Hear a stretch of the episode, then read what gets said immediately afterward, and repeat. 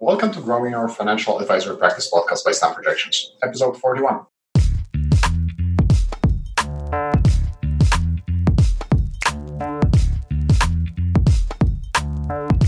I'm your host, Pavel Bremensky, and my goal is to interview experts to provide you with insights, strategies, and actionable tactics that you can start applying to grow your financial advisory practice today. For more information, head over to snapprojections.com slash podcast.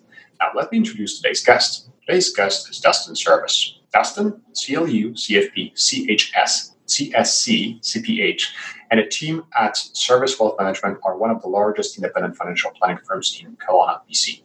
They provide custom wealth management services to business-minded clients managing over 200 million in client net worth in the Okanagan. Dustin has been featured as number one top 40 under 40 leader in 2014 by the Kelowna Chamber of Commerce. Service Wealth Management or Dustin have been featured on Global News, uh, KelownaNow.com, Castanet.net for community involvement and client satisfaction recognition. Upon meeting Dustin for the first time, it does not take a person very long to realize that adventure is a major part of Dustin's life. Adventure resides inside his practice with taking roads less traveled in the financial industry, including the use of technology, client experience, processes, including staff and overall business decisions. Lifelong learning is a core belief for Dustin. He strives to acquire new knowledge and is eager to share it to the benefit of his clients and friends. Dustin, welcome to the show. Thank you, Pavel. Dustin, I'm super excited to have you here. So let's jump in. We'll come back to this road less traveling in the industry later. But for now, just tell me a little bit about the business in your own words. So, what do you do and who do you typically serve? Sure. So I came from a traditional sort of investors group, you know, mutual fund insurance background. And over the last 14 years, it's evolved to become a you know a retirement planning practice for a small group of families in the Okanagan. And that's predominantly where I spend most of my time is doing sort of deep financial planning the use of accountants and lawyers, and we have uh, in house realtors in the office. But I also have staff that manage a couple blocks. Uh, one block is a block of lawyers in the province of BC and legal staff. And we provide life insurance, investments, disability insurance, critical illness group benefits to that group. And then we have a, another block that is predominantly business owners. And a large contingent of those people are blue collar business owners in the Okanagan. Small business in the Okanagan region is, is a big big driver of the economy, and there's a lot uh, of those people who need advice that aren't pension or union type employees. That makes sense. So, on a high level, like if if you got to help us just to understand how your firm is structured. So, how are you licensed right now? You know, and the DII work. You know, number of staff, number of clients. You know, average client, maybe AUMs, things like that. Whatever you as much as you're comfortable disclosing, really, for the context for the listeners. Sure. So we we have uh, currently an account minimum of a million, and again, I, I only manage a, a small number of families in uh, in the region. So we use CFA designated discretionary managers to manage the money, and we do the financial planning part of it for a fee. And I still hold an insurance license and that allows us still to do the deep insurance planning. And I don't do a lot of group benefits. I farm that out to uh, another group benefit specialist who that's all he does. And we do those on a joint basis. Uh, typical family, you know, again, AUMs coming in the door. We don't uh, do a lot of transactions, but the accounts tend to be larger. The work we do is in depth with the accountant and the lawyer. Do a lot of work in wills, partnership agreements, you know, and what allows us to spend that time and not fear it being not profitable to the business is because the accounts are higher and the fees that we're generating are enough that we can uh, spend a lot of time with with the clients. Okay, that makes sense. So this is really interesting. So you have sort of three different blocks of business, and we'll, we'll dive into it. So that's that's really interesting, and you're really focused, definitely focused on larger accounts. So again, we'll come back to it. But in terms of your, how you end up becoming an advisor, I know, you know, from our conversations earlier that you started your career in, I think, civil engineering, right? So you're engineer by trade. How did you end up becoming an advisor? If you could take me back to your early days. Oh, well, I know you got a couple minutes for the podcast, so I'll I'll share I'll share with it. But it was uh, you know I invested in my first mutual fund at 19. I still remember I went with my mom. She had a guy. His name was Murray. Great guy.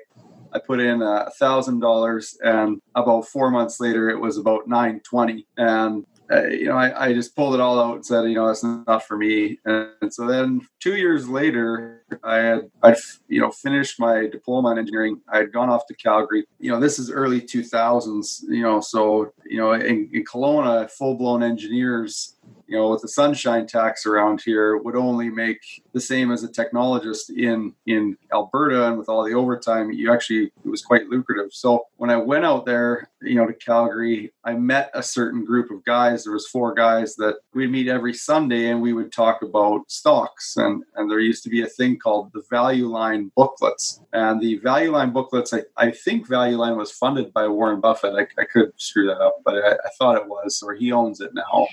And it was these little leaflet booklets that I think every every week it came out with two or three hundred stocks in it, and we would just the four of us would sit at Starbucks, have two or three coffees on a Sunday afternoon, and thumb through it and flag different stocks that we thought, you know, based on our reading, based on research that we thought were interesting, or companies that we just liked, and then we would compare and try and find a few that each other all flagged. And uh, it didn't always happen, but then we would go into deeper research, you know, during the week. And, you know, when I was engineering, it was, you know, you'd sit at your desk and you'd be doing drafting or project management. And then on one other monitor, I would be in my Scotiabank line of credit. And I had a Scotia like direct investing account. And I would just max out this 50 grand line of credit and then get out.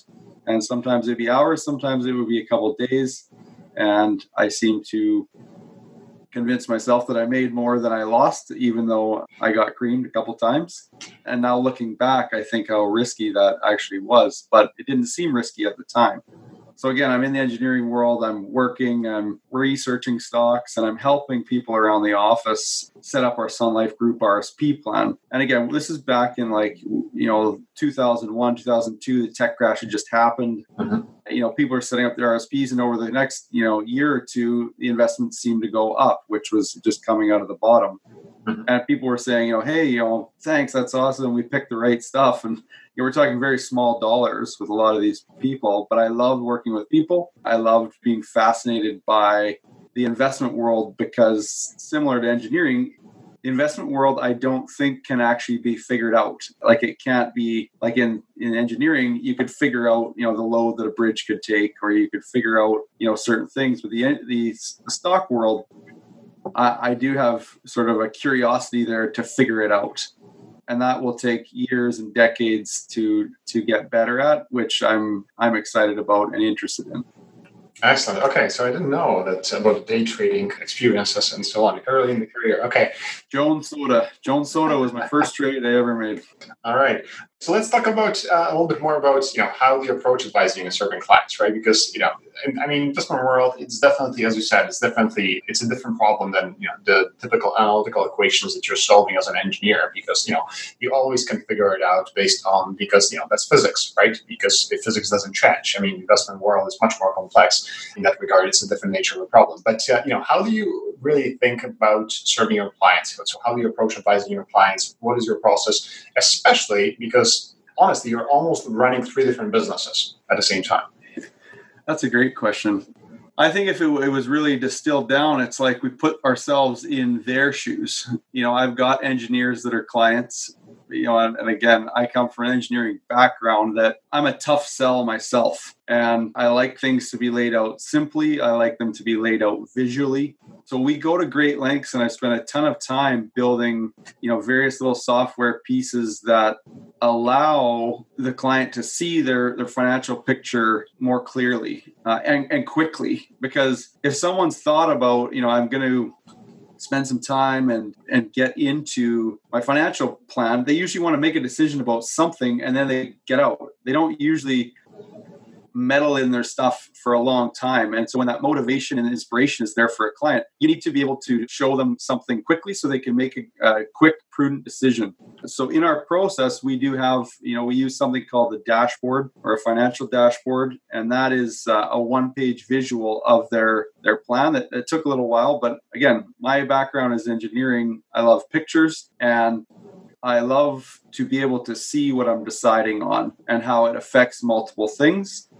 And you know, I, a recent example is I bought a new truck about a year ago, and the poor salesman, he thought it was a quick sale just because my father-in-law had bought two trucks that same month, and he said, "Hey, if you want to get a good deal on a truck, you should buy one too." So I went in, and the salesman thought basically he could just write me up an order and and sell me whatever. You know, that was that was like a month later. He figured out that that wasn't the case because I I wanted to see the options and I wanted to know about you know various items so I could financially digest what I was about to purchase. So you know, leading that back to clients, putting yourself in their shoes and thinking you know, what's the easiest way for someone to understand this? The other part of it is, you know, my, my particular character, and I'm sure a lot of other advisors out there that are ethical and, you know, have a moral, a good moral compass is it would kill me to know that a client that I had done a plan for or sold something to, you know, say they were talking to their neighbor, a new guy moves in and the neighbor is a financial advisor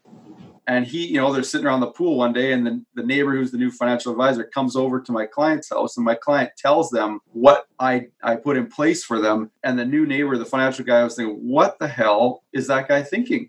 That would be not good. That would kill my personality. So we we go to to great lengths to vet out all the potential options. A lot of what if planning you know i got staff in here that we brainstorm who are also licensed and and they're different personalities than me and say like well what would happen if this happened? What would happen? And then we make a decision and we have all the backdrop figured out so that when we go to a, a meeting here's the recommendation and whatever questions they have we can dive deeper into the you know the stack of paper of of options that we vetted out Makes sense. So I mentioned actually in the introduction that uh, you've often picked the road less traveled, and, and, I think you mentioned staff and involving them in different decisions, uh, in business decisions as well. So can you talk about about that? About you know, what is what is your approach to working with your staff, and uh, how do you integrate them in your in decisions in, in, within the business, and and so, you know what are some of the some of the outcomes of, of that process? Sure. So for the last five or six years, I've included staff in knowing what the numbers are of the business including sales, commission, and getting them, you know, understanding the expenses. You know, as most of them don't. You know, we the big joke around the office right now is, you know, the coffee maker broke two months ago, and so I we brought one in because there's a huge debate about should it be a Keurig because that causes cancer and plastic and no, not a Keurig. So then, anyways, we got our old traditional pot of coffee that I brought from home, and you know they don't understand like they're like well we want this kind of coffee maker that's not a Keurig and that's the high end. Well that's a couple thousand dollars. So you know including them in the numbers they could kind of help make decisions and help drive the culture to to what's the best case. So maybe there's an alternative to that coffee maker. You know and, and actually the coffee maker we got is a Keurig, but Keurig does make a stainless steel insert that you just put grinds into. So, you know, that was a $200 problem and everyone's happy and they're healthy. So, you know, that's one particular thing. But the, the big, I think, you know, where your question is coming from is about two years ago, I wanted to rewrite my business plan. And so the options are is, you know, rewrite a business plan and throw it down on the boardroom table and say, you know, everyone get on board. This is where we're going but I thought it would be exciting to hire consultants to purposefully take almost a year to write this business plan. And so he used my old business plans that I had, he used some new goals that I had, mm-hmm. he included it, and we met him two hours every second week with the whole team. Mm-hmm. And he, he took us through an exercise and it's, you know, I'd read the book long time ago, but never, never used it in a consultant setting. And it's called the business model generation. Mm-hmm. It's a big thick, you're familiar with it, or it's a, it's a big thick with a work pad kind of, of boxes. And again, back to visual. Mm-hmm. I like visual and most people can understand visual easier. And so he compartmentalized, you know, who are our key partners? What are the costs, you know, implications of the business? Where does the revenue come from? What's our value proposition? So, you know, probably it took a month, you know, or two meetings, at least two hours and homework mm-hmm. to get the value proposition done of like what, you know, what it is we do. And it's still, it's funny because it's not ever cut, you know, set in stone. And I think as advisors, we all, you know, and again, engineer brain, I want like something set in stone. A lot of my staff are female; they want trajectory. Like, but as an entrepreneur, things swerve and bob and weave, and you you kind of just like you know, I don't when I play golf, I never hit it always up the middle of the fairway. It's all over the place, and I think that you know kind of is the same in a lot of people's business. So with with the consultant, he had the staff basically put their fingerprints on the business plan, and you know we identified, and he would give them homework, and they would have to like you know by the next week come up with these six questions answered, and you know what do they enjoy doing and and what do i think are the the best profit centers and what does the other sales staff think are profit centers and then you know out of the list distill down to the the, the ones that we think together are the the best part of that same process was I had him go and interview 55 of my clients. And so he would interview them and ask them, you know, simple stuff like, you know, are you happy with service wealth management? Yes. You know, would you would you refer them to a friend that needed financial help? Oh, for sure. Yeah, we would. Have you ever referred service wealth? Oh, no, I haven't was like, well, why not? And so that was, you know, that was one piece where, you know, he identified out of multiple meetings with people that, you know, maybe they just weren't comfortable in doing a direct, hey, you know, some people are more comfortable, clients are more comfortable saying, you got to go talk to this guy. Others aren't. So what he identified is they didn't have enough conduits to make easy referrals. So, you know, little things like in a newsletter, we'd send out, we'd have a call to action last sentence saying, if you've had a recent conversation with a client and you want to help them, forward this email, you know, or share this article with them, or, you know, little stuff like that. You know, our social media pasted in our links of our email signature.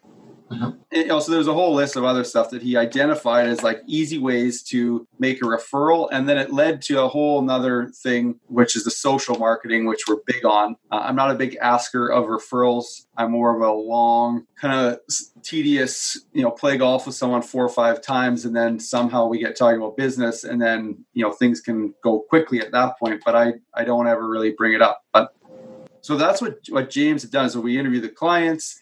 He helped you know, write the business plan with the staff. And we identified a number of things that I thought were important or things we've done like that always. Uh-huh. That, you know, it's just the business has changed and it was time to let them go. And for staff, that was awesome because again, as entrepreneurs, we have a lot of good ideas and we have even more great ideas. And so you have a great idea, you layer it on. You're like, well, this would be great. You layer it on, you layer it on, but then you're not shedding some of the bottom stuff. And before you know it, you've got so many things to do, so many processes, so many touch points, so many this, so many that. It's so hard to train new staff. It's so hard to keep going myself so that I'm a good leader and people are like, oh, wow, yeah, he's doing it. Because then I start to slip. They start viewing that like, oh, wow, if he's not doing it, then I'm not doing it. Mm-hmm. And so it just spirals. So now, like I would say, in the last three years, I feel like we've cut so much off that it almost actually is a little bit scary that you're you're you're doing less and less. And when I say less and less, I mean like marketing efforts, extra touch points up above and beyond sort of the four review meetings we do a year, all that stuff. And the other thing was James asked the clients, uh, I'm referring to James, the consultant who went and interviewed the clients. He asked them a lot of stuff of like what they value. You know, and here I am thinking it's the birthday cards and it's, you know, all this stuff. But really, what they said is Dustin gets back to us in a timely manner and he has an answer that we're looking for. So it had nothing. It's just like we try to get back to people in 24 hours. It's right. It says it right on our website. Maybe 48 max. But if nothing else, we're letting you know, hey, we're on the question. We're doing it. Where I get tons of emails from accountants mm-hmm. who have financial, who have clients with financial advisors, and the email will be like the series will be a, an email to the accountant or to the financial advisor from the accountant. Hey mr financial advisor can you please send me one two three three questions? Uh-huh. the advisors are getting back to them like two weeks later no acknowledgement in between two weeks later and they've only answered two of the questions and the one that they missed is the most important one. So you know like little stuff like that that's what clients really are are missing uh-huh. You know, and I'm stereotyping a, a, bulk group, but it's that's where I think advisors can add a lot of value is simply doing, you know, helping the client in the moment they need it. And that doesn't mean taking a week to get back to someone. That's fantastic. So, I mean, first of all, kudos to you to actually engage on a journey for, you know, for 12 months to actually review your business. And of course, I mean, and engage even a consultant because, I mean, that's, you know, just a lot of business owners would feel that they, you know, they, their ego wouldn't allow them to, for example, hire somebody else because no, no, no, I'm, I'm, I'm running the business. I need to know, and uh, I need to be doing this. So, so that's that's that's awesome. And so the other thing is, you know, I, I love the fact how you were able to involve your staff and, and bring them really show them show the numbers and, and, and really strategize with them. The third thing is that you know we cut out. That looks like you cut out and simplified a lot of the processes. And I was just looking, I was trying to remember a quote. Michael Porter, I think, said that the essence of strategy is figuring out what not to do, right? So you know, what we are not going to be doing, and and uh, and really focusing on what matters. So that, that's all. That's that's that's all really really positive and great. So were there any like if you're going to simplify? You know, I think you covered a lot of ground right now in terms of the business plan. But if you're going to bring it back to basically you know one or two the biggest, most impactful outcomes of the of the business plan, like how did it change your business? What would you say were one or two things that impacted in what way? Like oh, positively, right? I mean, just positive impact on the business. I mean, some of the changes you've done as part of the new business plan or the improved business plan that, that positively impacted, impacted the business. I would say, you know, going through that, I now have a a good understanding of of business in general so most of my clients, you know, again, the, the predominant bulk of them are business owner, and then I've got that block of lawyers. Mm-hmm. So there are running businesses. So now when we're going and we're talking to clients, we are talking on a level that is business minded first, financial planning second. And we're talking about business issues and, you know, going through the business plan with my staff, with a consultant who is asking me hard questions. As the leader of the firm, and most of the advisors listening are probably leaders of their teams or the firm, it, unless they work at a bank where there's a manager above them or some sort of firm where there's a manager above them, no one's going to ask the hard questions. So, mm-hmm. you know, two key things business consultant and a therapist, which I'm super, you know, I'm I say that in in seriousness because no one asks you hard questions about your business. No one challenges you about your beliefs. I don't mean religion. I just mean about, you know, what beliefs you have pertaining to marketing. You're like, well, this is the way this works and I should do it this way. Well, you know, maybe that's not the case. And having someone qualified to ask you those questions is very powerful. It, you know, all the books are written all today about comfort zone, get out of your comfort zone. Well, I'll tell you, as a, you know, you mentioned ego. It's like as an ego salesperson, you know, or a, a, business owner who think, you know, you, you've got it figured out.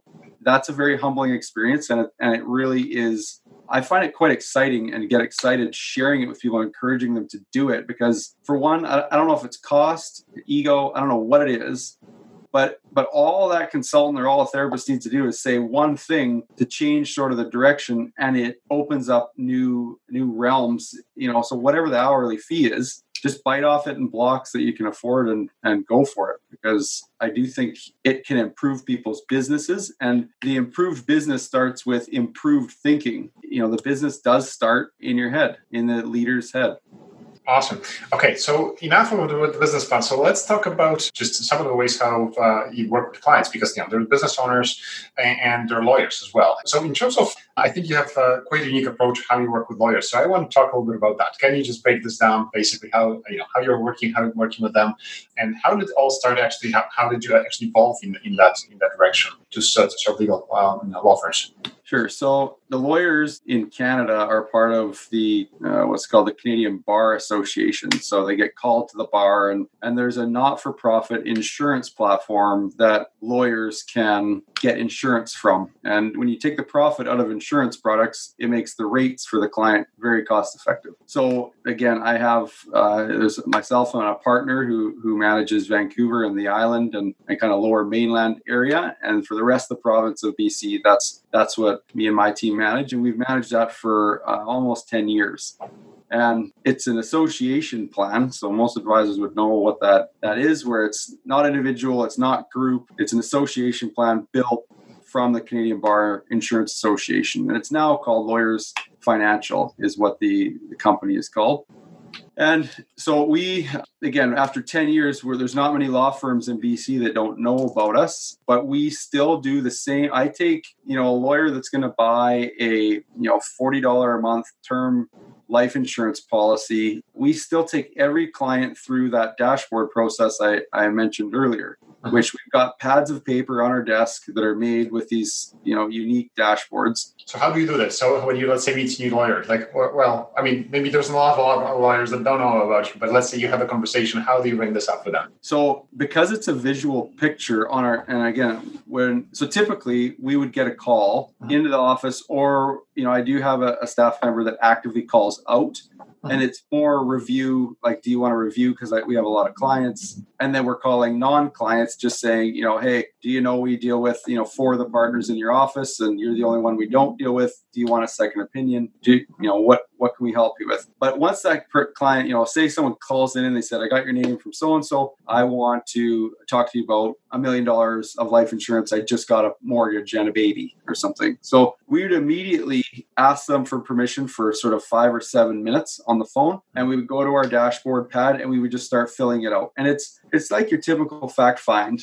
Just a little bit easier to flow because we don't just ask what's your name? What's your birthday? What's you know ha- hammering them just with like static questions. We make it a conversation. We ask them you know oh do you have a law corp and so then that leads to conversation about partners. And then do you have any staff? And so we're kind of talking about that. And then you know do you have a spouse? Is she a, is she a, a non-voting shareholder on your corporation? And so then it's like you morph from spouse to kids you're talking about kids and what does she do for work? And and so and where do you guys spend time on the weekends? And you know so all those little buckets are on this sheet of paper. And then and then we work our way over to you know deeper questions which is like what kind of insurance do you have now? What are your investments? Where are the investments? How risky are the investments Mm-hmm. So again, we used to have a deep fear, and it was an obstacle with staff having them ask these questions because they thought, well, who's going to like the first time meeting? No one's going to tell us that. Just over time and and having the right flow through the dashboard almost all we don't ever you know i, I say maybe 1% of people will put up a roadblock in that first call and say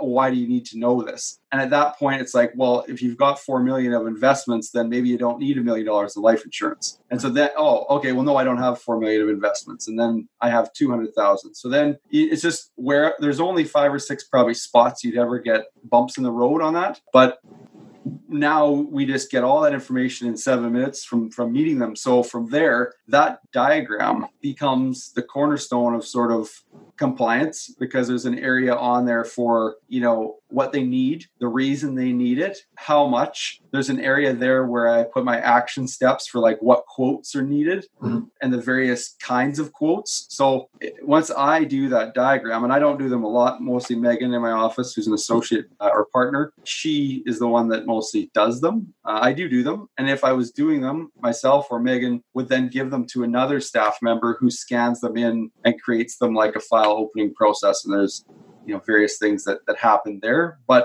and that that diagram is saved. And then that becomes an annual review piece we do write you know 50 page financial plans using razor software but uh, most people that that don't need a big plan just say hey if we just update our dashboard every year our net worth is increasing the rate of return is is growing at a reasonable and, and we're not paying exorbitant fees then we're happy and after the dashboard is done, it's very easy to see and for the client to see the gaps in their plan.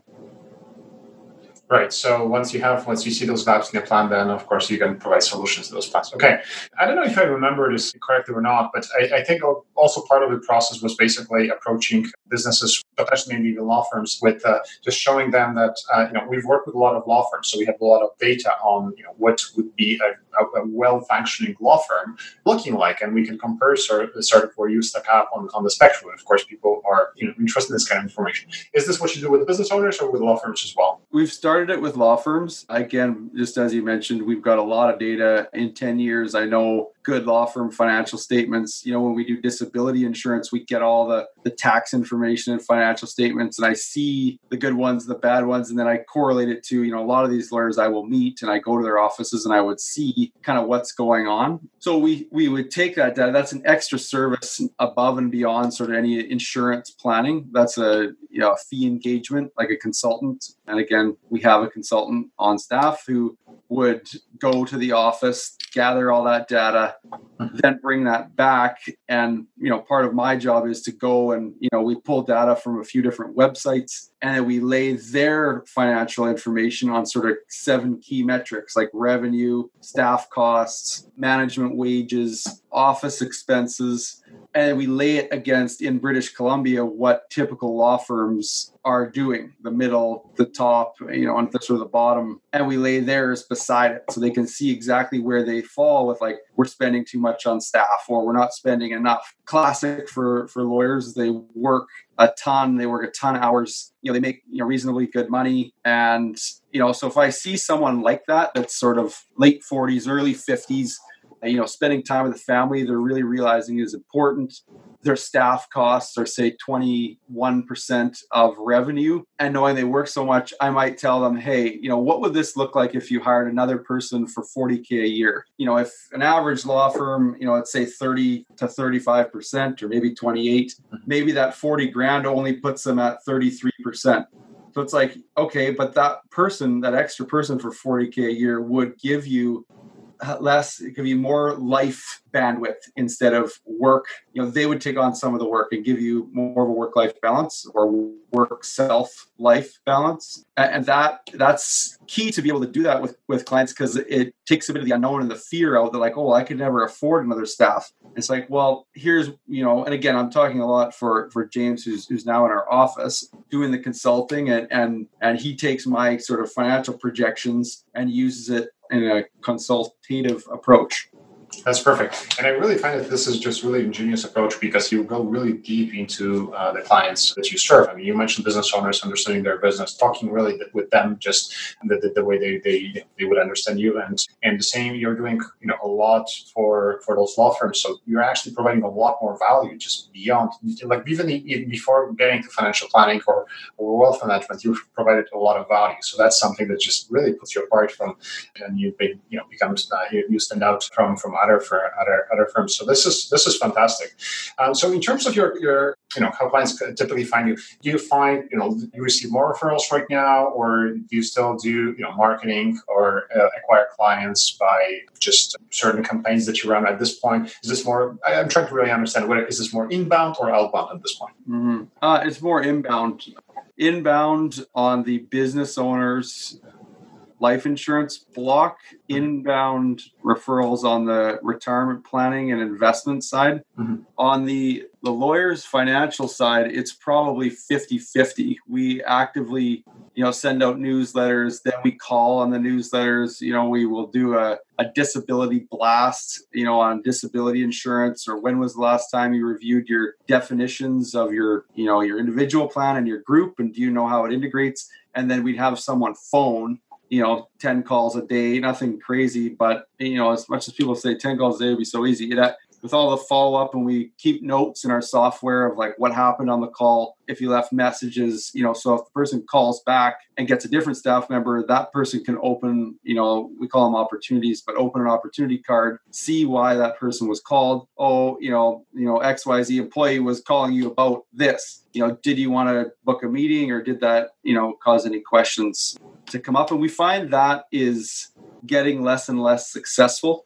The outbound calls are I, am undecided if that is uh, profitable business still. Obviously new leads but it's getting it used to be way higher. We used to be able to make a lot more calls that turned into things. Now i don't know if it's the pressure of people buying stuff online. I, I don't know what it what it sort of is the market the market is definitely changing, and the consumer behaviors are changing. So that's part of it, right? I, I see that uh, advisors typically do a lot less uh, outbound, uh, and if it's outbound, it's really, really, really very focused. And once they find success, they really try to go uh, deep into that area. So it's it's kind of it com- confirms basically what other people are doing. So you've you've done a lot of. I mean, it's been you know 14 years, and you've done a lot of work, a lot of experiments, you know, business plans. So there was a lot of things that went into building the business, and, and you're running a very successful business right now. So what do, what do you think made you successful in building, building your practice? Like, what's some of the things personally you think that help you to to make this business a success? I was always a believer of the more designations you had early on, you would always be marketable. So, uh, you know, I would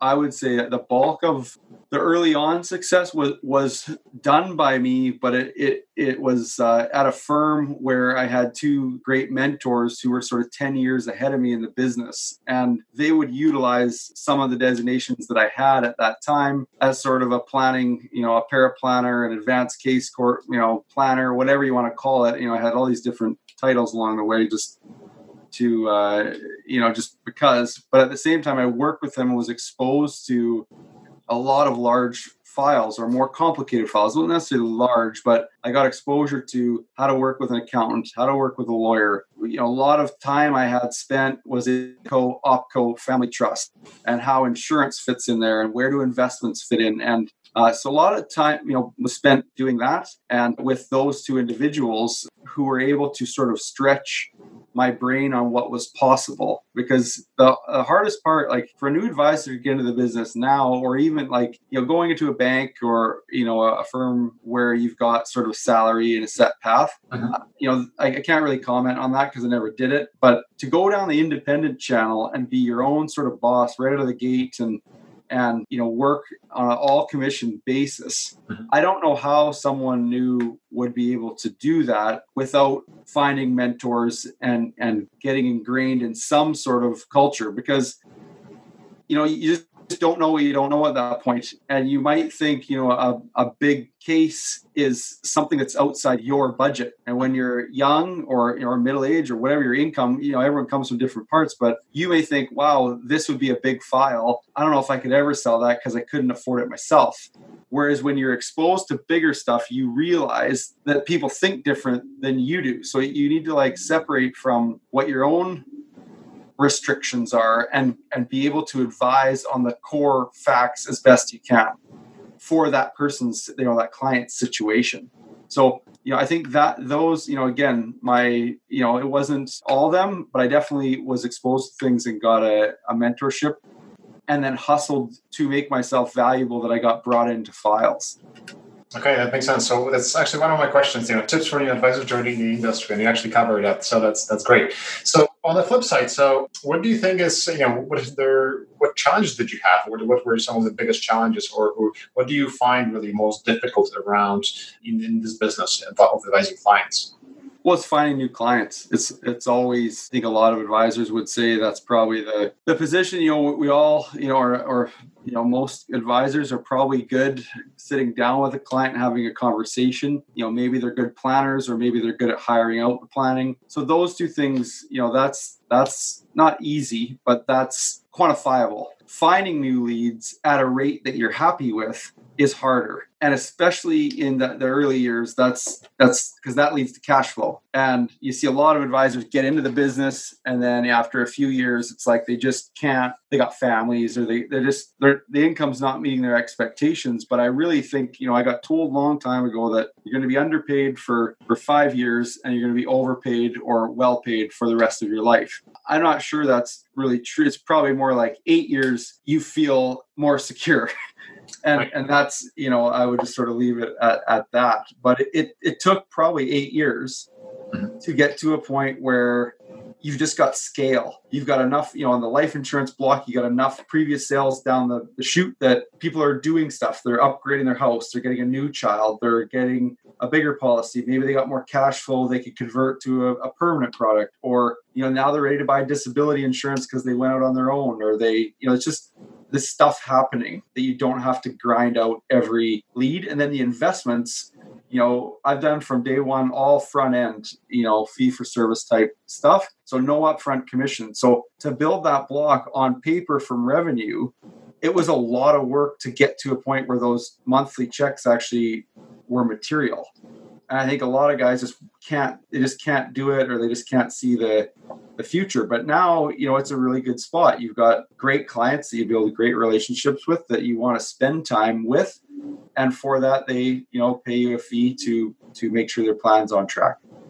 That's great. I, am glad that you're talking very openly about, you know, just that uh, it took a while to get to the point to be comfortable, right? Because, you know, a lot of people would be sort of tempted with being in this industry just hoping for, you know, massive payouts very quickly. I mean, and again, that's a distinction for you. If you want to work for, for a firm, for example, there's nothing wrong with, for example, as you said, joining a firm and, and, and working with mentors. I think that's a great way of, of getting into the business, especially when you're green, when you don't know anything about, you know, we barely know some some technicalities about about your profession, right? You haven't actually put this in practice, and you definitely don't know anything about running a business. That's definitely a good a good approach. But then you have an option. You can stay with you know with that situation, and you can potentially have a nicer salary or increased salary, or you can venture on your own. And of course, if you have family, if you have other circumstances, that's going to be harder. So I, I really appreciate that. So yeah, so uh, Dustin, I think we've covered a lot of ground here. So I know you've uh, you know you've uh, you're doing a lot of different projects uh, in your business. You've shared some of the business planning projects and outcomes. But as we're to wrapping up here, so what are some of the projects that are your most excited in your business right now? Just looking, you know, next six months, next twelve months. Is there anything exciting? Yeah, technology. I think trying to find ways to automate a lot of decisions and inputs kind of like Elon Musk with sort of voice to text in email, which already exists, but then taking it a little bit, uh, you know, a step further. You know, using websites to curate content for social media, that's a big one, and good content. Client management systems, very key. I think there's a lot of duplication and re-looking at things, and not a lot of leverage that that advisors are doing with technical software or CRMs so again, I, I think that's a, a, big key to the future. And and before I used to think you used to have, have all this staff, but realistically, I think you could run a pretty large operation with very minimal staff and still provide a high level of service. I think where guys go wrong is they try and automate everything, and clients still like to talk to a human. They usually like talking to the guy who has his name on the sign. So you know, there's if that's all I, did all day, that would be great. It, this doesn't work out that way, but that's what I would strive to be is literally, you know, calling, talking, meeting clients on a one-on-one and everything else is happening from the team level or a software is taking care of it. That's a great point. I mean, you can you have to use technology in a way so you can scale, right? So it's a good idea to look at you know some of the activities that take a long time, they're repeatable, things that, for example, you can you can put technology in place, but don't expect that you know you're not going to be having to touch uh, anything because you know there's some opportunities for you. I mean, there's some you know maybe having additional client call, maybe that's, you know, of course, time taken out of your schedule, but there's also an opportunity there. So I'm glad that you started to stress that out. So, Dustin, this podcast is all about uh, growing your practice. So, do you have any parting words of wisdom for the listeners? Let's just focus on one thing. Well, I don't know. I just I think beyond what, what you just said. well, yeah, Tim Ferriss I think has a, he's a guy that wrote the Four Hour Work Week and the Four Hour Chef and Tools of Titans. But he he had a line that said it was something like it was like you know take the word impossible out of the equation and just like write down you know what if we blank and i do this with the staff like what if we got to a billion dollars you know and so you're you're having a complete unobstructed fantasy about something in the business what if we didn't have to sign with ink another piece of paper. And it was like okay yeah that that'd be awesome. And so you know what if and then get the staff and the lead the leader just brainstorming get it all down and then just manifest off off those things and try and find one that you know maybe it's got legs or is you know easier to obtain or that you see that would have a big impact and could be done reasonably quick with the resources that you have. And then focus on that try it and maybe it doesn't work and then go back to the list and you know keep keep working that and keep working your your centers of influence to to get the referrals. Awesome. So just constant constant improvement here. So dustin if anyone wants to get a hold of you how would they do that? What's the best way to reach you right now? You could check out our website. It's service two s's wealth.com or you know just shoot us an email off that or look us up on google. All right. Let's do that. We'll link it up in the show notes here. Okay. Awesome. Dustin this was a lot of fun. Thanks for coming on the show. Thanks pavel